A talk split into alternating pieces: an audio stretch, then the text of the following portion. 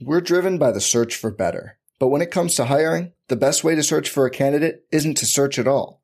Don't search, match with Indeed. Indeed is your matching and hiring platform with over 350 million global monthly visitors, according to Indeed data, and a matching engine that helps you find quality candidates fast. Leveraging over 140 million qualifications and preferences every day, Indeed's matching engine is constantly learning from your preferences Join more than 3.5 million businesses worldwide that use Indeed to hire great talent fast. And listeners of this show will get a $75 sponsored job credit to get your jobs more visibility at Indeed.com slash BlueWire. Just go to Indeed.com slash BlueWire right now and support our show by saying you heard about Indeed on this podcast. Indeed.com slash BlueWire. Terms and conditions apply. Need to hire? You need Indeed. What's up, guys? Latest OBR film breakdown is here. Have the insights from the Browns Chiefs all 22 film consumption. Wrote it up at the OBR, but I'm going to give those to you here as well. Also, going to talk about roster moves that are trickling in like crazy through the day here. So, we're getting a midday recording of the OBR film breakdown. And with that comes a lot of roster evaluation discussions around that. It's a busy day. It's going to be a busy rest of the week, but you know what we do here at the OBR Film Breakdown. Let's get this thing started right now.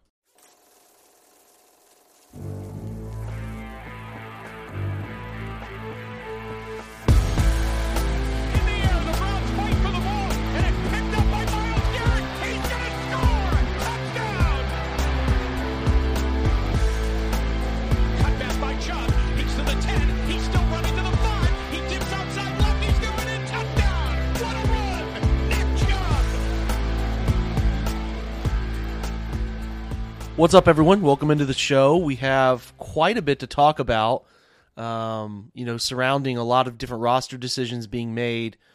Uh, we'll talk about those in just a bit. I want to hit on the all 22 stuff that I took away from the Browns' loss in Kansas City.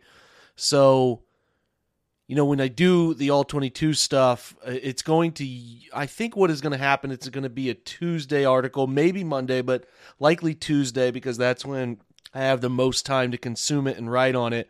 It'll be a Tuesday morning release, but this is kind of going to be like my baby in a sense in terms of if you want the detailed information of how the Browns played, this is where I plan to put all of it, but not just in writing form so you can consume it that way, but also with some all 22 video embedded so you can see a lot of what I'm saying. So I think that if you are uh, interested in getting this delivered to you every Tuesday to truly know, like not just what you watched, but truly know the what happened, why it happened, analysis nuggets and scheme stuff, this is the place to go to find it. Now, I will always do my all comprehensive breakdown that includes both sides of the football, special teams in the podcast format. But if you're a visual person, you want that ability to see it, read it, watch the videos. I think there's great value to that. So, uh, yeah, that's that's where you'll be able to find it. We have a 75% off promotion going to join the OBR, which is a great deal. I would urge you to take advantage of that and enjoy that Browns community because I think it's great uh, to to just uh, talk about the Browns, learn about the Browns in every single way possible. So uh, that's my spiel on that, and that's where you will find it. In this one, you know, I've mentioned several times over the last few days that I think the Browns' first team offense played better than what, you know, people have said. Largely to me, it was because the fumbles happened, and that's Jordan Wilkins' issue. And I've gone through and highlighted why I thought those fumbles happened and what he did wrong. If you take those out of it, I thought the group was was fine collectively. So Watson for me, pretty good. He hit some great throws, hit that seam shot throw on the first play, three step drop, top of it, balls out, reads cover three, hits Donovan Peoples Jones up the seam. Uh, he hits a great David Njoku corner throw, does a nice job getting out in a scramble drill situation. Jed allows a pressure inside. And to Jedrick, Jedrick Wills' credit, continues to push his defender inside, which allows Watson to break contain, roll left, hit Amari Cooper, deciphering that really well, where the corner chases Elijah Moore's dig opens Cooper up on the sideline. Watson does a good job of processing it on the move and chaos, and that turns into a 52 yard gain. There were some throws he missed, though. There was a sideline ball on a first down. Not a big deal, but it was way over the head of Amari Cooper. Couldn't catch that. The third and seven, he left that ball short, got to hit it. key third down. Got a guy open. Elijah Moore running a running an out route uh, past the sticks. He's open. Got to get it. And then I thought the boot that got called for holding uh, when the uh, when the double move was hit by Amari Cooper, I thought he could have thrown that sooner.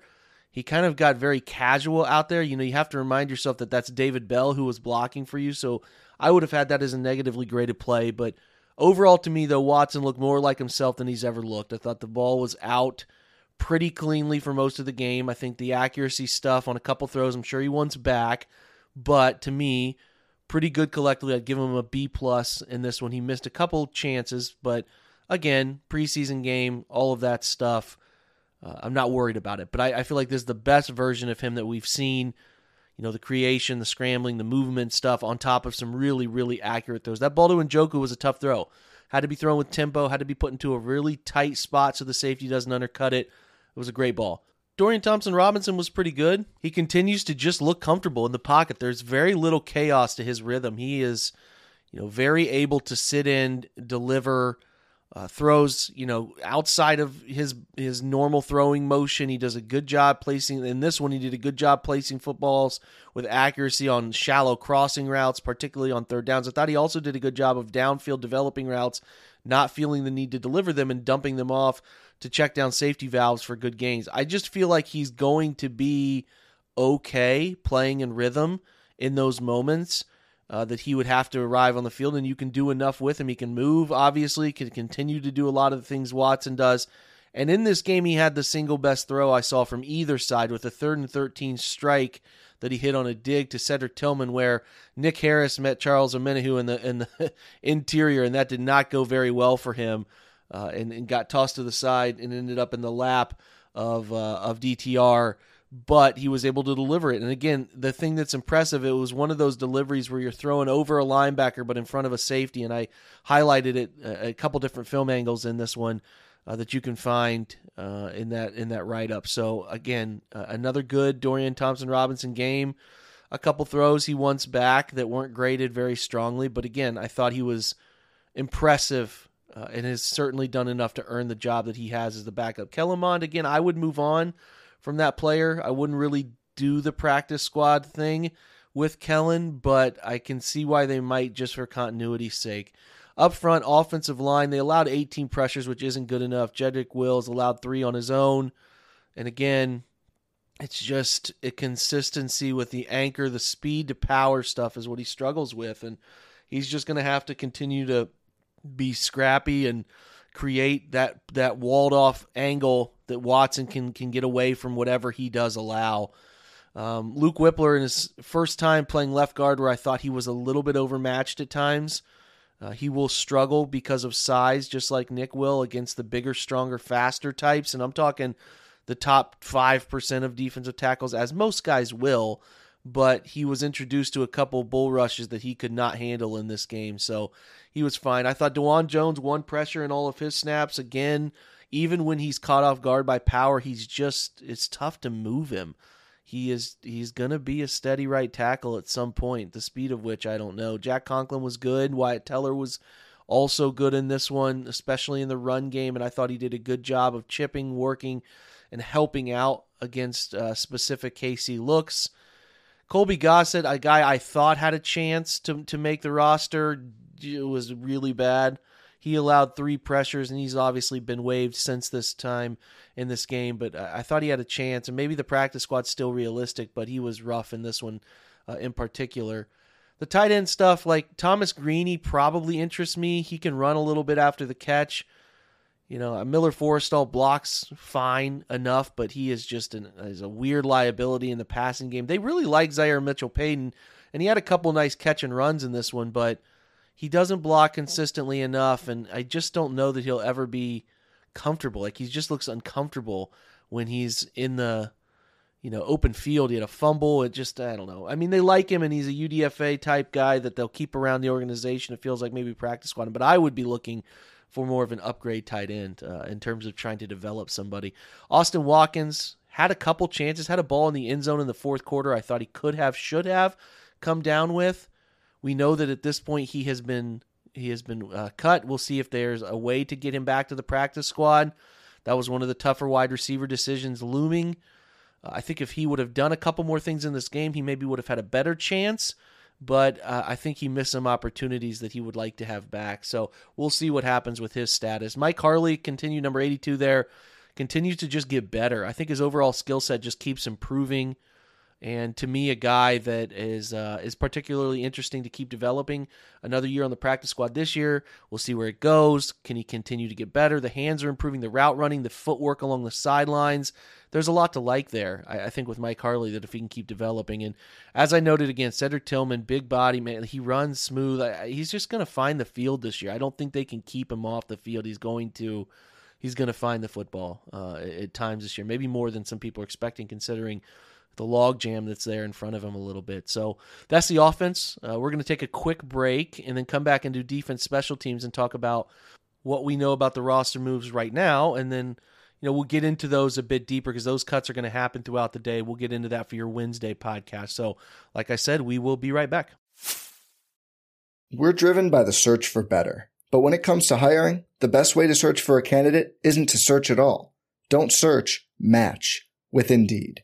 Indeed is your matching and hiring platform with over 350 million global monthly visitors, according to Indeed data, and a matching engine that helps you find quality candidates fast. Leveraging over 140 million qualifications and preferences every day, Indeed's matching engine is constantly learning from your preferences. Join more than 3.5 million businesses worldwide that use Indeed to hire great talent fast. And listeners of this show will get a $75 sponsored job credit to get your jobs more visibility at Indeed.com slash BlueWire. Just go to Indeed.com slash BlueWire right now and support our show by saying you heard about Indeed on this podcast. Indeed.com slash BlueWire. Terms and conditions apply. Need to hire? You need Indeed. For the ones who work hard to ensure their crew can always go the extra mile, and the ones who get in early so everyone can go home on time, there's Grainger, offering professional grade supplies backed by product experts so you can quickly and easily find what you need. Plus, you can count on access to a committed team ready to go the extra mile for you. Call, clickgrainger.com, or just stop by. Grainger, for the ones who get it done.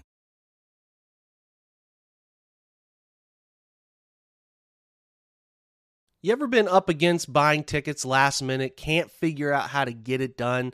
The OBR group recently tried to go to the Browns preseason. We were up against the clock trying to figure out if we could get tickets hooked up, if we needed to buy them. We had to end up buying them. Went to the Game Time app, and let me tell you, this is the best place to find tickets. It should never be stressful. They pride themselves on making it as seamless as possible. Killer deals on last minute tickets, the best price guarantee. You can stop stressing over tickets, start getting hyped for the fun you're going to have. If you're starting to poke around about getting tickets for Browns Bengals week one, this is the place you need to go. Game Time has everything you need. You don't have to plan months in advance, but if you do, they have deals on tickets now all the way up until the day. You get images from the seats you'll be sitting in to know what you're looking at, what the view will be, get that low price guarantee. And then talking again, those exclusive flash deals on tickets are what makes the app so great. And the game time guarantee means you'll get the best price if you find tickets in the same section and row for less they'll credit you 110% of the difference. It's the fastest growing ticket app in the country for a reason. You get those images from your seats, you get tickets in a matter of seconds, two taps, and you're set. They're sent directly to your phone. You never have to dig through your email. So here's what you need to do download the Game Time app, create an account. Use the promo code, quite simply, OBR for 20% off your first purchase. Terms apply. Again, create an account, redeem code OBR for $20 off. If you want to use the URL, it's gametime.co. Okay, but the app is where it's at. It's perfect app. Download the Game Time app today. Promo code OBR, $20 off. Last minute tickets, lowest price guaranteed. First team defense was really good, flying around all over the football, and there's a lot to really be excited about here. You know, obviously the Juan Thornhill interception, just a great job cutting off a backside cross on that boot rollout that KC was doing. You love to see that. Good blocking after the interception.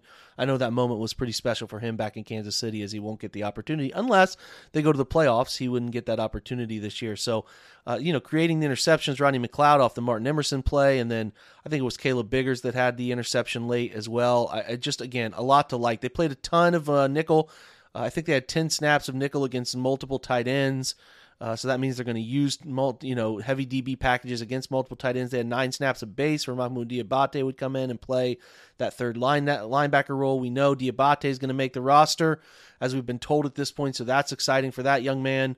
Uh, again, we'll we'll do this more comprehensively later, but just little nuggets I know right now. I'm not afraid to share with you. Um, yeah. So I would say that what stood out was the defensive line in this one. You had Jordan Elliott. This is an interesting little wrinkle. Dalvin Tomlinson is going to be paired with Jordan Elliott. Elliott's playing the three, and these guys are all kind of moving in this game in and out of the positions. But you're going to put Dalvin Tomlinson with Jordan Elliott, and then bring your second group on Shelby Harris with Maurice Hurst, who feel like your first four defensive tackles. We'll see. Trysten Hill's an interesting uh, name to to monitor if they keep more. Tommy Togiai was let go, and then Togiai, in my opinion, a guy who uh, started to really flash, but but uh, a little too you know too little too late but a, a, practice squad that i would be very interested in bringing back if nobody claims him but um, what they're doing with those you know between the dalvin and jordan elliott and then shelby harris and research trying to balance out the two rotations there obviously your best two are dalvin and shelby and maybe those guys will play together later in games those key drives but i, I kind of like the balance they're doing there uh, Okoronkwo was special. He's really good in this one. So is Za'Darius. They did a couple fun thing, little twists with Okoronkwo playing linebacker on a rush down situation, kind of off ball linebacker rushing in a twist scheme when they blitzed.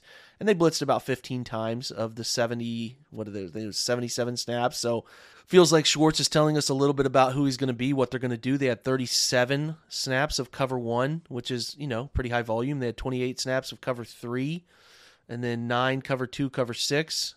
And then again, no quarters. So they're not going to be a quarters team. At least they're not showing that early they're going to be a quarters team. But but again, a lot of close coverage stuff that they're liking to run in these uh, in these preseason games, and and that that's a massive uptick in man coverage that we're seeing. In the, and again, it could have been they're trying to challenge some of these defensive backs, the fringe guys, and again the eight like the AJ Green. It was not a very good defensive back game. AJ Green struggled in this one. Uh, I thought D'Anthony Bell struggled in this one. Hickman had some decent moments, but not enough. And Hickman's made the roster as far as what we know right now. Uh, a little bit surprising to me considering some inconsistencies, but they must like the athletic profile and some of the things they've seen. But again, uh, they're trying in this one. They could have just been trying to challenge the guys and and and see what they could get out of um in those situations. But the first team group was again JOK, promising, really good stuff. Kunaszyk has the knee injury, which is a bummer. Uh, tears the AC, or I think he has an MCL injury. He might be able to come back, but he's going to be out for a while. Uh, I'm not that bummed about that because Walker and Sione Takitaki are going to play, and I don't think he was going to see real time. But his special teams impact is Bubba Ventrone really likes him. Um, you know, it's going to be felt, but we're going to have Diabate and some of these others hopefully step up and carry the load there. But excited about the defensive line. They ran a bear front one time with Dalvin at the zero nose. You had Shelby Harris and uh, Maurice Hurst playing the three techniques. Uh, then again, that five down front is really fun. Get creative with that. So Denzel Ward, I look for the concussion stuff. Like he had a tackle on the first drive where he went into it with his shoulder at the legs, but Za'Darius Smith was also there and kind of wrapped around the ball carrier too. It ended up being really awkward. So I think that's when it happened because there was no other significant contact for him. But he played like 10 snaps, 10 or more snaps after that hit and looked, seemed fine. So it had to happen there. It just must have been a delayed thing, uh, which is just is sort of strange. Again, we'll see if that impacts what the severity of that concussion looks like. So, um, yeah, that's that's the defensive line stuff. The secondary was good, like I said. You know, anytime he created a couple turnovers, that's always great. Tony Fields had himself a game, seven tackles, four stop tackles, was all over the field. I can't see a world in which they don't keep him. He played next to Matthew Adams a lot. I don't I'm not all too keen on Adams. I think he's a little bit more plotting than I would like, and he's doesn't have a great coverage feel. I know he's a special teams guy, but feels to me like you know you can get Diabate to be a special teams guy and have Tony Fields being a special teams guy more so than you you necessarily need to keep a guy like Matthew Adams who can't can't play successfully all that much. Up front, Jeremiah Martin caught my eye.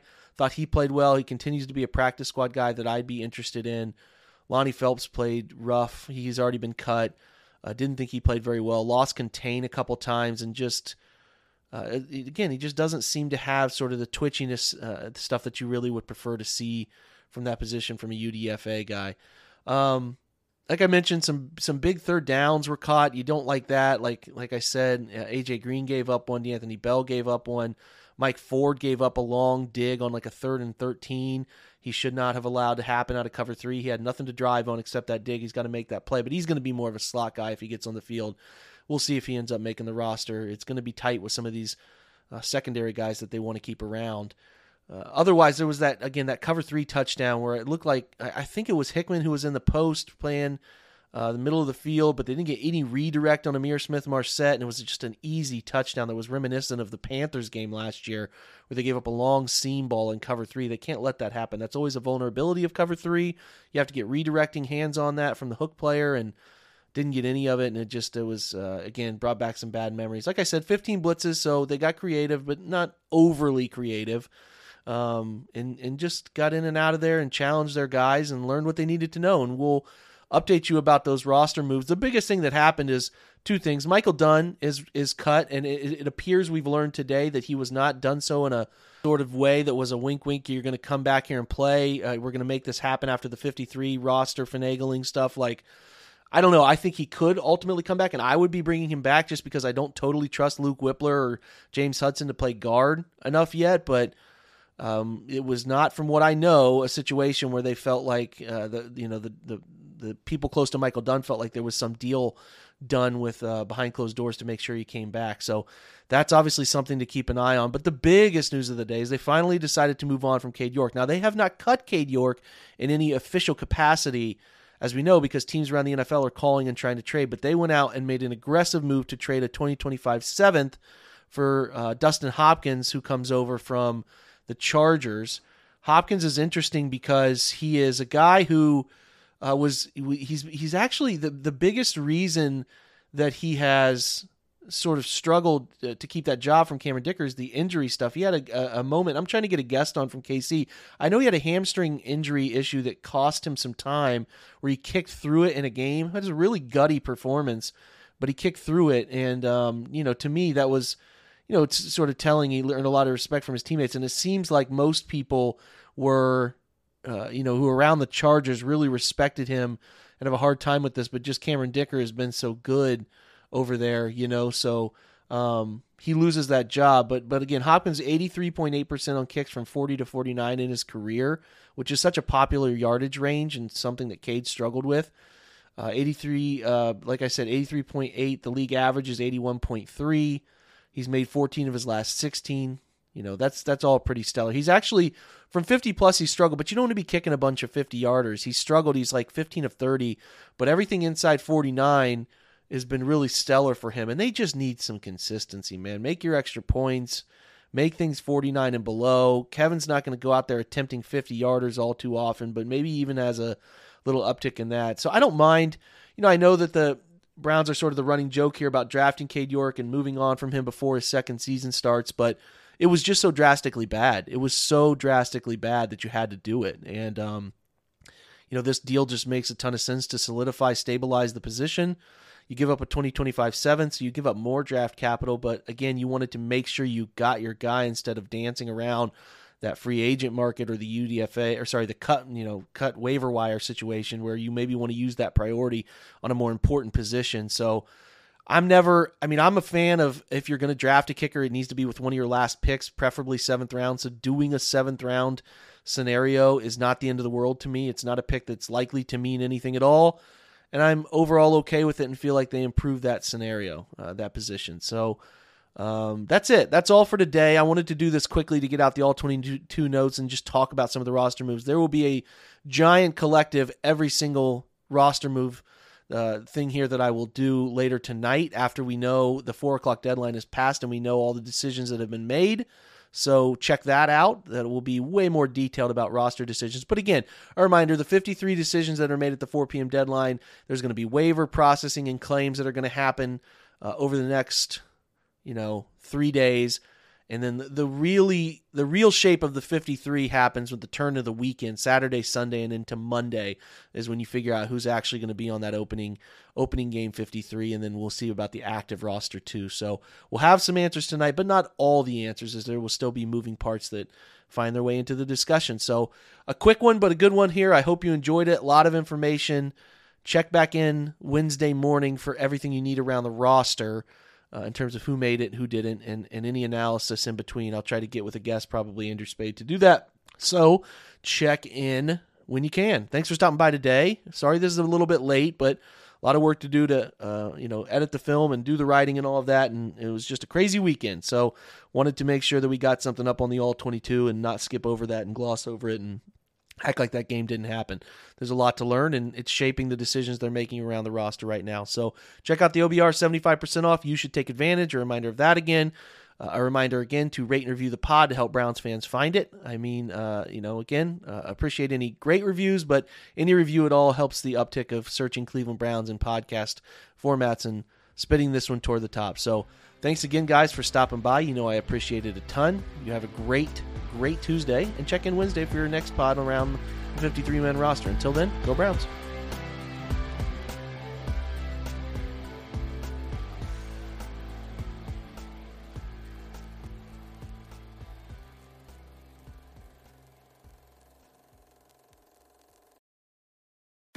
Tax day is coming. Oh, no. But if you sign up for Robinhood Gold's IRA with a 3% match, you can get up to $195 for the 2023 tax year. Oh, yeah. Sign up at Robinhood.com slash boost by tax day to get the biggest contribution match on the market. Subscription fees apply. Investing involves risk. 3% match requires gold for one year from first match. Must keep IRA for five years. Robinhood Financial LLC member SIPC.